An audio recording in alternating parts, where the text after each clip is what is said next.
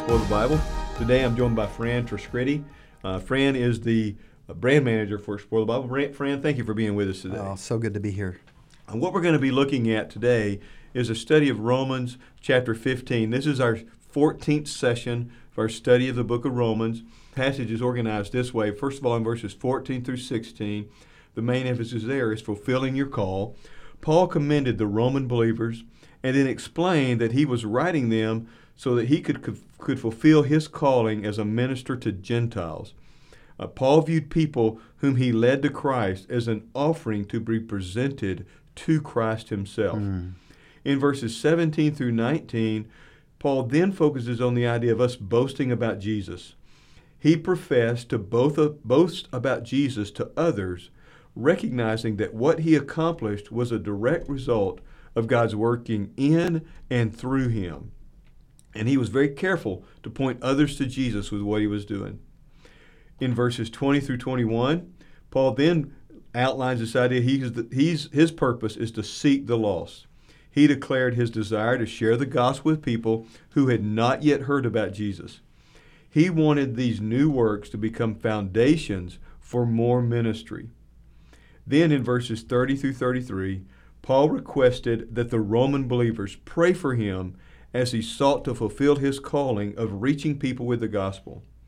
One part of that prayer included his visit to them, which would serve as encouragement to them and, and to him as well. So, the whole idea in this particular uh, chapter, chapter 15, is about cooperation. Yes. Now, I mentioned uh, in uh, just in passing uh, that he, he saw this as direct result of God working in and through him. But in verse 19, he mentions Jerusalem and he mentions Illyricum. Help us understand, Fran, a little bit about the significance of him mentioning Illyricum. Well, I, I love that this particular emphasis is on at the end of our Roman study. You know, we have had believers here and, and, and uh, groups looking at all 14 now uh, sessions uh, through Romans. This last one obviously is a call to action, right? It's a call for us to take the gospel to, to the ends of the world. And, you know, when we are looking at passages like this and we're looking at books like this, it is very easy for us to get internal and internal in our thinking and to, to sit in our in our quote unquote holy huddles, right? Yeah. And and Paul is challenging us as he's challenging the believers then to get out and to get out with the gospel. Um, Illyricum was uh, northeast of um, the Adriatic Sea. It was uh, uh, around Macedonia. It was a thousand miles from Jerusalem. It represented the end of the world, the end of the earth, as, as far as you can go. The Alps were there. The uh, Danube River, River was in that area. And so it represented an area that, that Paul can say, you know what? This is what we mean by taking the gospel as far as we can possibly go um, as, as human beings at this point in time. And, and the point of this is he's saying, listen, take the gospel as far as you can go. What do we do as believers today? How far can we take the gospel um, as far as we can go? We do it through missionaries. We do it ourselves in mission trips. We do it through technology. We do it through through print. What can we do to take the gospel to people who it, it just it just it's a tender spot in my heart who have not heard? How can we do that? Paul's challenge is, is for us have we done everything we yeah. could do yeah. to make sure that even the people who are wherever that area is for us that is the limit of where we could go absolutely do they know the truths of of what's been laid out in Romans. That's right. That's right. And, you know, I, I went one time with my wife, and this is going back about six, seven years ago. We went to a place in Nepal, and and m- many people don't know where Nepal is, but it's in between India and China. It's where the mm-hmm. Himalayas are. And we went to a little town there and had the chance to do training for church leaders. I, I was able to train uh, deacons and pastors, and Christianity in that country is only about 40 years old. And let me tell you something, it is brand new to these people, and it, it was exploding at the time that we were there and these people were just trying to just find out and they were so hungry to hear about the word of god and the gospel's being spread like crazy And, and these are places that we have to keep in mind when we're praying, when we're going, when we're doing, when we're giving to the ends of the earth. Now, obviously, you were partnering with other folks to make that Yes, happen. on your trip. absolutely. Mhm. Paul is adamant here about partnering with other folks. Yes. He's asking for prayer. He's asking to be a part. He's asking, I mean, there's all kinds of things here with, about about that in this passage. Yes. Yes. What are some things that you think drove Paul to be so adamant about partnering with other believers? Yeah. Well, you know, of course, Paul connected with with believers all over um, the areas that he visited, and he would he would start a church. He would train the leaders.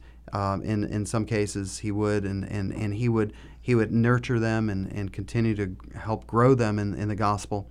And these believers would then uh, connect with other believers and other churches. And, and I, I think Paul saw the advantage of being able to, like minded believers in Christ, to be together to, to take on a project and a commission that was so much bigger than themselves. And for us today, we have like-minded believers who believe the same things we do about Jesus, the the the, Christian, the essentials of becoming a follower of Jesus Christ, and and and being able to partner together, that we can do something that's a lot bigger than an individual church or an individual believer would do. We need each other to take on a massive mission to the world. Are there some principles that we can follow when it comes to partnering with others? Absolutely, absolutely. The Baptist Faith and Message talks about this. It talks about us being able to organize, um, maybe locally, statewide, maybe even uh, uh, across uh, the country and across the world, to be able to cooperate to, to further the kingdom. I believe that we need to look at at our the way we cooperate and, and through some different lenses. Of course, we I mentioned as believers we have certain beliefs that it takes to be a Christian. We believe certain elements about Christ, certain elements about the gospel, that when you believe this, you're a believer in Christ. Um, and so we, we would agree that, that these are the basic tier one elements of being a Christian. Outside of that, there are denominational dis- distinctives that we have that other denominations might have. That if we don't agree with that, we wouldn't say that they're not believers. We just may not agree on those particular Example? elements. Um, it might be um, it might be the structure of how we conduct um, ourselves in the churches. We might say church polity. Church polity that might be one. Might be baptism. We know we we believe uh, strongly that the the Bible is clear about immersion baptism. Um, others may not believe that, and so we have a denominational distinctive that we hold to. Within our denomination, we might have churches that might um, have their own tier. They might they might have disagreements about, for example, um, how often they take the Lord's Supper. Um, uh, and so we, we may have a tier of, of Christian essentials, a tier of denominations, and a tier of Christian uh, of churches in in the denomination that may disagree on things like that. And then there's also personal preferences, which is a fourth tier where we may disagree, Dwayne, you and I, about the timing of Christ's return right? We could still be in the same Sunday school class Yeah, together, yeah. though, right? We would we would both agree he's returning. That's right. That's but right. The, the specifics of it might be different. That's right. But but we wouldn't disfellowship over that. And so there's there's these different tiers or different uh, points that we may agree or disagree on. So what do we follow when it comes to partnering with others? Obviously, we want to make sure that when we partner with someone else, we believe the same of the essentials of the Christian faith. Second, when it comes to teaching, we want to make sure that we agree on the basic distinctives of doctrine. So, one good place that I like to start when I was pastoring, especially in the local church, is I made sure that we were in line with the Baptist faith and message with other uh, other churches that they taught in, in accordance with and not contrary to Mm-hmm. the Baptist faith, faith and message. And that was a great uh, document for me. Now, I, I drew a on this piece of paper here where we were sitting here Yeah. talking about this. I drew a pyramid to help me think through those four elements. On That's the great. bottom of the pyramid, I wrote the word essentials. Those are essential beliefs. Yes. Then the second thing I wrote is denominational beliefs. Mhm. Then church beliefs, Mhm. and then preferences. Yes. The closer you get to the top, Mhm.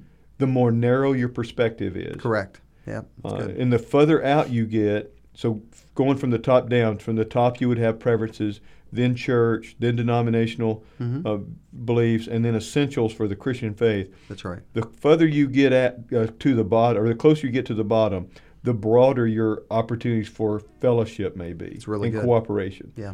Um, so, uh, and, and it may be dependent upon what you're doing as to the level of cooperation. That's right. If we have the idea that the key a key point for denominational uh, emphasis is teaching, Mm-hmm. and if this is something about teaching, then that may be the level where we stop for cooperation. That's right. If it's right. about simply, I hate to use the word simply, but if it's about us sharing the gospel with other folks, That's right. let's say a, um, a crusade or Crusade, campaign that's sure. in the city, then that may be more along the lines of essentials, Mm-hmm. and that would broaden the scope of who we would relate to at That's that right. point. That's right. As long as we're careful and we're mindful and we're thinking it through, I think the point is we think through our levels of cooperation. I think it's important. Let me just mention this too.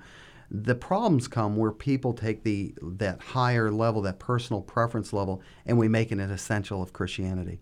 That's where we start to see people trip up. So, um, if if you say, for example, say, well, the timing of Christ's return is a Christian essential, well, that would be a, a very difficult case to make. Yeah. And so we want to be very careful. We don't take those narrowest of focus, the, the, the, the personal preferences, and make them essentials Uh, uh, doctrines for the Christian Christian life. Well, it could be practice too. That Could be. we make a practice an essential Yeah. as well. Yeah, sure. And that may not necessarily be sure. the case. Yeah, absolutely. Absolutely. Uh, are there any other things, any other insights that you would like to share about this particular session? Yeah, I think it's keeping a big picture. The, the big picture is the, the why of what we do. And, and Jesus Christ sent us out to make disciples of all men. And we need to remember that, that Jesus gave us a commission as believers in Christ to help make disciples. That can look a, whole lot different depending on where you're at, what context you're in. And, and really, the point is let's get the gospel out to people. Let's help make disciples. Let's teach them. Let's share with them. Let's grow them so that they can be also be sent out to make more believers. And it's an ongoing process that we do as believers, as we do as churches, so that more people may worship Jesus in the end and God will be glorified with what we do. So this passage affirms both of those things. Us working with uh, believers, helping them further understand the gospel, Yes. uh, and, and the Christian life itself, how they can live that out, so that they too can tell other people. Yes. And it also affirms us going to where no one has ever heard the gospel. Yes. Both of those things are affirmed in this passage, which is important for us to keep in mind because Paul's doing both of those things by writing this letter. Yes. He's wanting to share with folks what the gospel is, and some of them most may have never heard. Yet he's writing it to believers, Mm-hmm. a, a letter to believers, explaining this is what we believe. That's right. So both of those things are happening in itself with Paul writing this letter. That's right. Uh, we're finishing up. This is our last session in our study of Romans. It's been a rich study, Great been a study. full study. There have been hard passages, a lot of great discussions. I'm sure that's happened in in gr- different groups. In my group, I know that's happened, um, and we appreciate the opportunity that you've taken uh, to be with us during these last 14 weeks as we've looked at these lessons.